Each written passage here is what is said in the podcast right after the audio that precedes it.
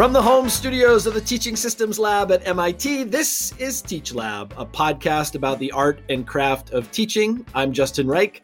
Today, Jeffrey Young. He's a senior editor at EdSurge, covering technologies roles at colleges. He was previously an editor and writer for the Chronicle of Higher Education, has a master's degree in communication, culture, and technology from Georgetown University, and was a 2014 Nieman Journalism Fellow and Berkman Fellow at Harvard University. Jeff, thanks for joining us on Teach Lab. Hey, thanks for having me.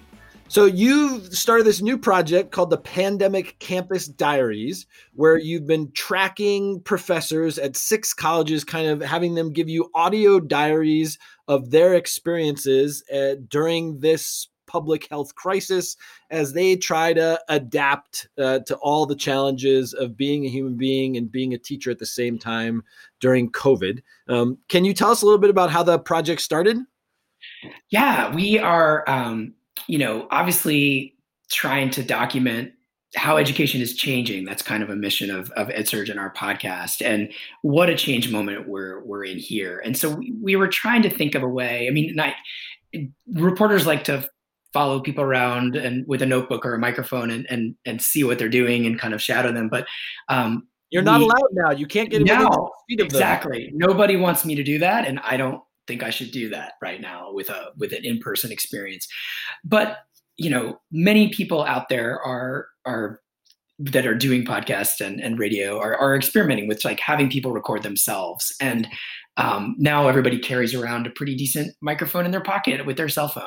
And so we um, found a group of professors and students. It's it's professors and students. So we were trying to get a sense of of what is the experience. And so we have um, kind of drafted a a cohort of, of professors and students at these six campuses of various types uh, around the country, different geographies, different types of campuses, and trying to get a, you know, we don't know what's going to happen. Um, none of us do. And started a few weeks before the semester began. Our first episode is about how do you prepare for this pandemic semester. And um, put out a new episode every two weeks. It'll be like the real world, but during oh the pandemic and at colleges and with faculty and audio instead of video. It's funny you mention that because one of the themes that we're talking about this week is like how much of your life feels like a movie or some social, you know, like something they've seen on the real world, maybe. And it's, you know, there are so many things about college life that it's lost right now and that education, right? The classroom life that is lost. And so what's left? But also one of the first level setting things is how different education already is from those Hollywood depictions, right? I mean, people don't have a realistic sense of what happens in classrooms, I think, whether that's K-12 or higher ed. And so in some ways, this project is is even giving us an interesting window into what the pre-COVID life was for professors and students well, it certainly resonates with me this idea that we do not, in fact, know what's going on. Um, that as we're trying to analyze what, what to do with education systems during the pandemic in higher education, in K 12, we are missing a bunch of basic facts about what is a student's daily life like? What is a teacher's daily life like? What kind of interactions are happening in classrooms? You know i think we have yeah, well certainly as researchers i think we feel like we have some reasonable sense of what fairly common activities are uh, but so much of that is changed now, or we don't even know how much of it is changed now. Um, presumably, I don't know. Are you, what what's what's the range of adaptation that you're finding among the six folks that you're following, or the six places that you're following? Are there any of them that are kind of back to normal, or are all of them in some various phase of uh, very strange and different? Though the ones who are the most feeling at home are the ones who are teaching online and have ever taught at all online before, yep. even if it's only a little bit before now.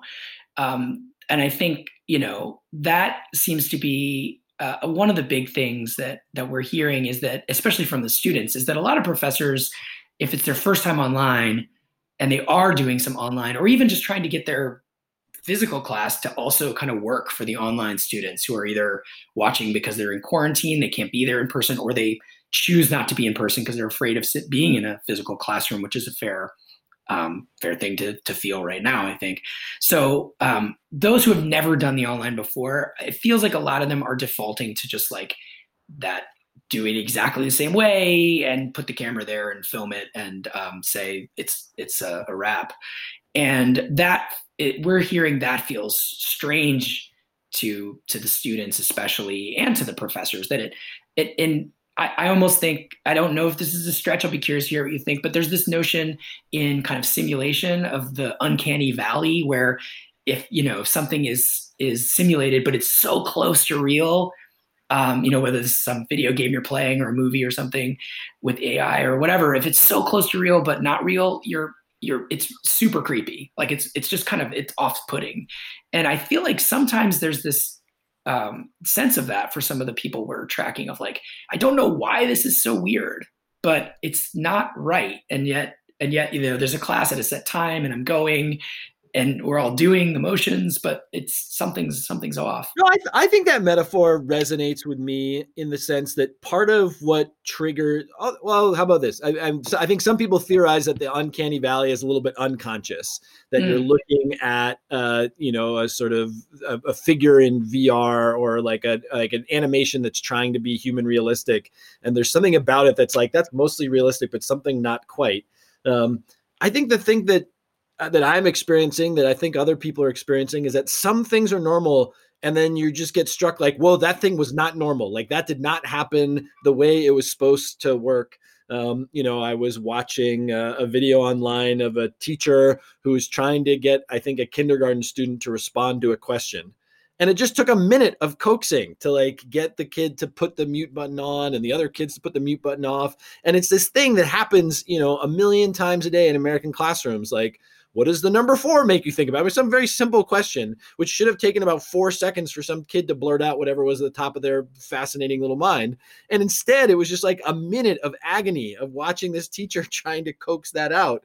Um, and it makes you realize how much you take for granted um, you know, the ease with which we communicate with each other in physical classrooms, or yeah, there's just sort of these little things that are like, whoa, that thing was way hard. I don't know. In my own teaching, I teach in a classroom at MIT that has blackboards on three walls. And so tons of my teaching is just breaking students up into small groups and drawing schematics of things. You know, we just read Larry Cuban's Teacher and Machines, and it has a really interesting way of mapping out uh, the dynamics that happen inside classrooms. Go ahead and draw that for me. And I tried to have students do that on Google Slides, and the first time it was disaster because it just took too long. And then the second time, I'm like, I'm going to stay up all night pre-populating Google Slides with like little icons that people can move around, and that worked a little better, although it took a lot more time on my part but it's these little things that it's really hard to predict. Like, well, that uh, you know, yep, the students all shut up. Yep, these things are going fine. Whoop, uh, like klaxon, red alert. This is not working at all. No, it's interesting, and the this mix of in person and online that I mentioned before, with like at Purdue University, one of the professors mentioned she's got um, she kind of has a microphone that is making sure that she's being recorded on the lecture cast, you know, um, and it's going out live. And then there's she wanted to have a different microphone so she could be heard in the room because that wasn't tied into the same system. She's wearing a mask and a shield with two microphones, and it's you're just like, yeah. And she's now tethered to a specific point. She's a roamer, you know, like a good a lot yeah. of good teachers, and so she here she is like, you know, basically leashed to a spot and with multiple devices that could go wrong just to be heard, just to be lecturing which is not the most effective teaching, but probably. Yeah, that's right. You know, there's a there's a story that I, I, have this new book out, "Failure to Disrupt: Why Technology Alone Can't Transform Education," and there's a story that I tell about early in my doctoral career. I visited a classroom in rural New Hampshire, um, and they're trying to do an online lesson, and I just observed that like a lot of things are working. There's these fiber optic cables that come into the building. The fiber optic cables connect to wireless routers. The wireless routers broadcast throughout the room. The laptops have been charged. The batteries are holding a charge. The computers have been updated and turned on. They connect to the internet. The teacher's computer is working. There's a projector. It looks like the projector has a working bulb. Like it looks like all these delicate things are kind of working. And then she takes a power cord from the projector and she sticks it into the wall outlet, and the wall outlet falls behind the drywall um, and is unrecoverable. And so her lesson, which depends upon some kind of demonstration, falls apart because of this one tiny link in this incredibly complex chain. And those chains of technology mediated learning, they're like hard to maintain anyway. You know, they're like things go wrong with that, you know, in January of 2020 at Purdue. But you've now just added like so many more links to this delicate chain, which is reaching out into, you know, young people's homes all across America and all across the world. And, uh, you know we we don't we don't main institutions don't maintain enough resources to manage that chain particularly effectively during normal times.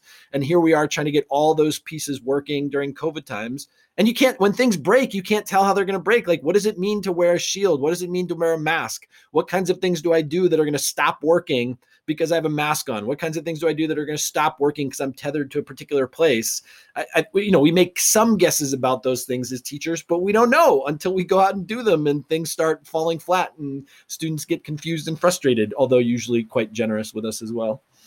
Yeah, I interviewed the the vice a vice provost at Purdue about who's in in charge of teaching and learning, a big job right now in this moment. Um, but she, I was asked her what was the most surprising thing, you know, as they you know went forward with the first week of classes. It was right right after the first week.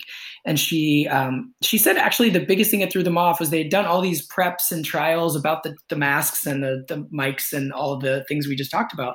But actually they the biggest challenge that they didn't anticipate or what went worse than they thought was actually the systems failing that they didn't anticipate because they kind of thought they had that down right? They can run their lms and and their lecture capture system right? I mean that's what they do.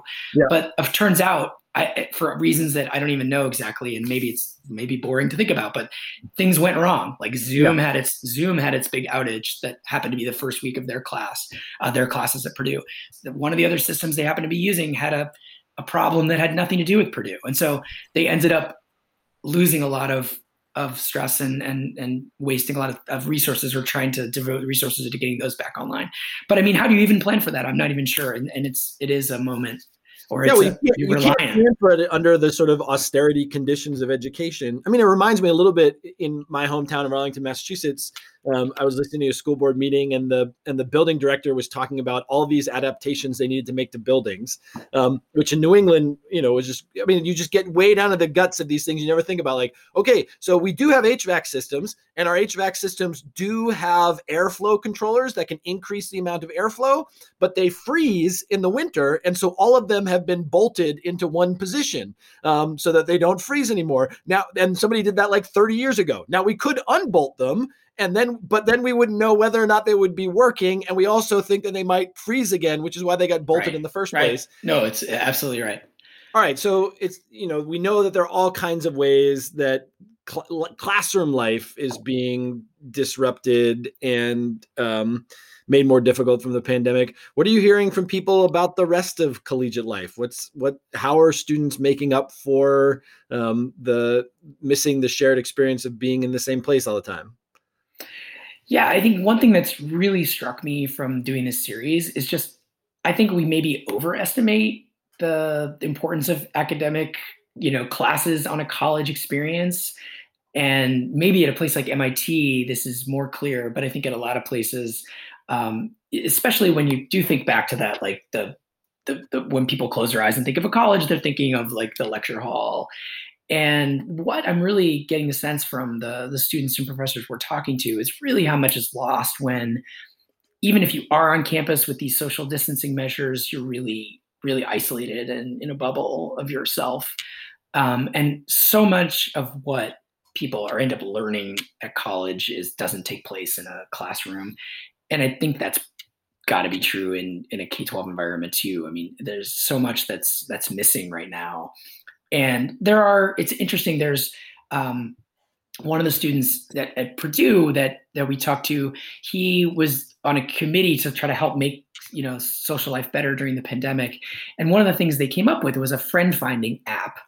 And he noticed as he's walking around campus, he noticed a lot of the students are putting, you know, how like at the dorms, people had their name on a piece of construction paper, you know, like yeah. Jeff. And now people are also putting their their Instagram handle and their Snapchat handle and that's you know if you want to talk to them it's not going to be in the hallway it is going to be on those platforms because they are you know they're the other thing that that you know, it's not there's this students getting a bad rep of partying all the time, and we know there have been, in fact, of course, gatherings at campuses that have shut that have led to to virus outbreaks. But it seems like so many of the students and professors we're talking to, it's like so many of the students are there's a variety. Like a lot of the students feel like that that they are blasé, and a lot of the students are hyper concerned. Right. And and so there's there's almost a sense I'm hearing from people of wishing more people would be a little more open so they could have some hallway conversations. That that maybe people are are taking things too far toward like, well, we've got to do everything we can to not have the campus close. And so they're just they're missing. There's a lot of missing um, opportunities for for that. Um, and so, you know, one of the students um, we're talking to is at Texas State University, and she was going to be on campus um, and was going to be an RA, um, very pl- connected to her campus life. And the thing that has been her most, you know, life changing experience has been being an RA. She's like a, you know, a student from a, you know, pretty not a not a super wealthy family in in South Texas. She's very excited to be at a campus, but one of the things that she kind of describes herself is that she has gone from this introverted person to somebody that feels helpful to people and is like helping younger students at the college figure out their way and that it's brought out for her like you know like a fuller version of herself and that is the biggest thing that she's gotten from college but now all of her classes that campus is actually still open, but it turns out her schedule came back and they were all online because her professors had chosen to teach online. So she ended up moving back home for financial reasons and taking classes, those classes online, and can't do the pieces of campus that turned out to be the most enriching. Yeah, I mean, you know, as we're talking with middle schoolers and other kinds of folks, we hear the same sorts of things that, like, you know, I I come to school and I do the class part, but you know the the five minutes between class and lunch where I check in with my teacher and really connect with her. That's what's really important to me. Or the debate team that we do in the afternoon, or sports teams, or other things like that. Um, and I think there's some incredible work that's happening across the country by students by teachers by you know i'm sure in in higher education by student life staff and stuff like that try to recreate a bunch of this online i mean we have uh, you know i run a lab that has a bunch of adults and a bunch of undergraduates and some graduate students and things like that. And we are devoting kind of overtime efforts to um, creating experiences to socialize online. I'm telling all my students that they have to meet with me one on one in the first couple weeks of class. I usually don't do that because I don't need to because I run into them at the beginning of ending class and I you know hang around a little bit and so forth. I'm like, "Yeah, we're not doing that. Just like come and find me um, and let me grill you for 20 minutes uh, you know on on some mutually agreed schedule." And you know, so so so even when even when you can get it to work, some of these things are just more more effort. Um, have you had any stories that struck you about oh these are some real bright spots here. These are some some students or faculty who are finding things that are working for them and maybe will continue to work for them beyond the pandemic yeah i think there are you know we're hearing that people are are they're actually feeling more deep connections with their colleagues as they share information and tips and resources and there's a lot of learning going on among faculty um, and a lot of shared you know kind of camaraderie around those efforts to hey this training worked for me. You should really check out this you know podcast or resource or article. And and how are you doing? And you know a, a much more you know there there is a sense that teachers can be so busy and instructors can be so busy that they are heads down in their own classes in normal times and that there there's this this culture of sharing um, that's going on um, and a lot of and some low tech things. Um, one of the faculty at Texas State is teaching biology and um, is doing a lab, and the lab is in person. But she has sent is figured out a couple ways to make like a couple of these labs be able to be done at home with like materials that she could pack up in a bag and hand them. So a lot of the students, um, you know, either can't come into the in-person lab or choose not to because of health concerns. And so she's devising these kind of home kits. And in some ways she kind of felt like these home kits were actually you know kind of a good a, a very positive thing to like shake up her idea of like what a lab could be. And in some ways you know kind of broke her out of that mold and and, and is something she might even bring to other uh, you know other post covid uh, worlds Right. You know, so I mean, I, that does seem to be kind of the best case scenario is that we discover these bits and pieces of things that we carry with us um, into the post COVID world. I mean, the thing which has sort of struck me most, and I wonder if this resonates with your experience, um, is just how conservative the pedagogical organizational reaction to COVID has been. Um, I had kind of imagined last spring, you know, a bunch of people might have been like, you know, it's probably really hard for me to like go into my home office with a bunch of kids running around and make classes without any online training. Maybe I'll just tell all my students to finish the semester by, you know, doing a really good massive open online course or, you know, some other kind of online learning experience or some other way of sort of rearranging how we staff and provision education. Um, but sort of overwhelmingly, what I've seen is nope, we don't want any of that. We just we, like so not only hearing that faculty like, no, I'm just going to walk from my lectern to my home office webcam and keep teaching, but also actually hearing from students like, no, we don't want any other kind of weird stuff. Like we just want our teacher, even if even if all they can generate is sort of a crappy, half-baked, hobbled um, pandemic course, that's still what we want. Um, you know, which I think is in some ways an incredible tribute. I mean, it's you know, I don't know if it's a tribute to the conservatism of the system, if it's a tribute to the fact that the system, for all that people critique it for, is actually quite well honed um, for meeting the needs of different stakeholders in different kinds of ways. is your sense overall with these six folks that like we're just trying to make the same university as much of the university happen as we can over Zoom? Yeah, and it's um, it, I think the, what we're hearing from the students who end up having multiple professors, right? And that's kind of the interesting test case is like, what are they what are they getting from different people, and what are they feeling about those things? It seems like there is, in fact, a large bit of conservatism and like professors. One professor um, that I think it was at uh, Texas State, the, the, student was saying he was so excited. He had to switch at the last minute from in person to online. So I don't think he had very much time to prepare. And so he was very proud the fact that he was still going to use the same marker and like write on something, but they she couldn't really see what he was doing. And like it was it was literally the same thing with a camera pointed at it, even though he was at his home now.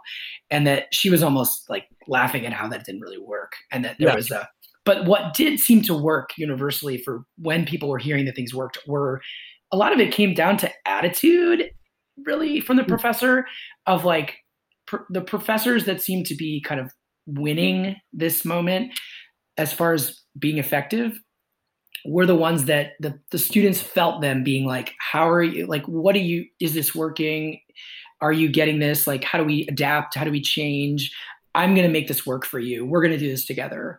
Instead of that, like, I've got this, like, I've got my marker. Don't worry about everything. It's going to be fine. Um, so I think really that that mindset of like everything's different. I'm not going to pretend that I'm up on top of a lectern, like you know, in front of the room. We are gonna we're we're going through something. Let's let's let's work together. Let's get through this. Yeah, I that has been a piece of advice that I've tried to share with my colleagues at MIT and in and in in all sectors of education is that I think the more that people, and it's, so it's great to hear that from you, the more that people feel like we are partnering with them. You know, COVID is something that happened to us, but our response to it is something that we can build together. And if people feel like they're part of building that together, um, then there's going to be, you know, more enthusiasm for trying to make that work. Um, well, Jeff, be, oh, oh no, I was going to say, I want to, I want to also say that um, one of the students we're tracking I mean, the stakes of this, I think, are, are really high um, as far as you know retention and effectiveness. And and and one of the students that is involved with our project is a student at um, at San Francisco State University. She's just transferred in from a two year um, college, and this is her first four year experience, but it's all online.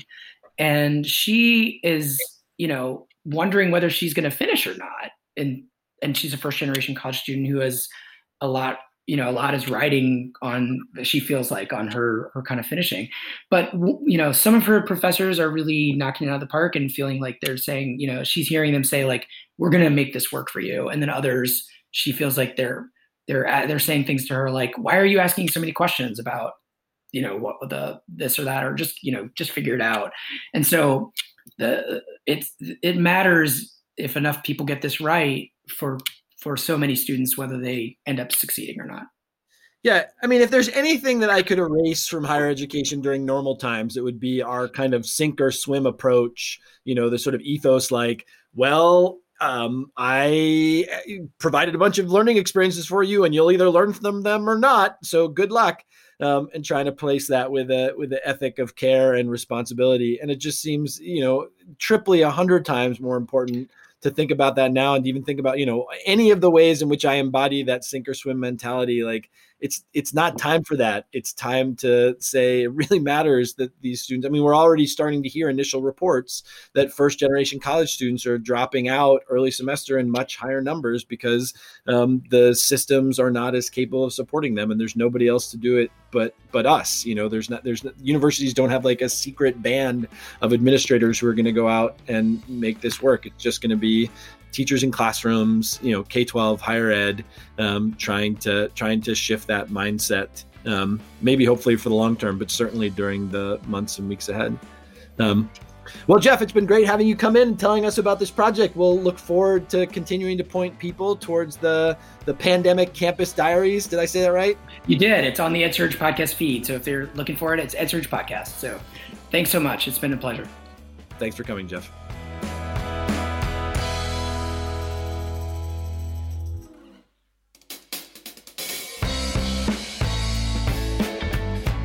That was Jeff Young, podcast host and senior editor at EdSurge and the producer of the Pandemic Campus Diaries. I think it's been really helpful in the context of all of our K 12 pandemic conversations here on Teach Lab to be able to hear a little bit from higher education, both to think about where our students are heading. Um, but I don't know, I found it comforting in some respects to hear that faculty members in higher education are facing a lot of the same challenges that teachers are, and a lot of the things that are working are working at multiple levels, you know, focusing on relationships building partnerships with students, um, being with them together, working through this together seems like an approach that I can really get behind. I'm Justin Reich. Thanks for listening to Teach Lab. Please subscribe to Teach Lab to get future episodes on how educators from all walks of life are tackling distance learning during COVID 19. I've also just released a book this week Failure to Disrupt Why Technology Alone Can't Transform Education, which is available from booksellers everywhere. You can read reviews and related media and sign up for online events at failuretodisrupt.com. That's failuretodisrupt.com. We also have a free online virtual book club, which you're welcome to join me. We're going to read one chapter a week together with all kinds of special guests, and that's at failuretodisrupt.com slash virtual book club. This episode of Teach Lab was produced by Amy Corrigan and Garrett Beasley, recorded and sound mixed by Garrett Beasley. Stay safe until next time.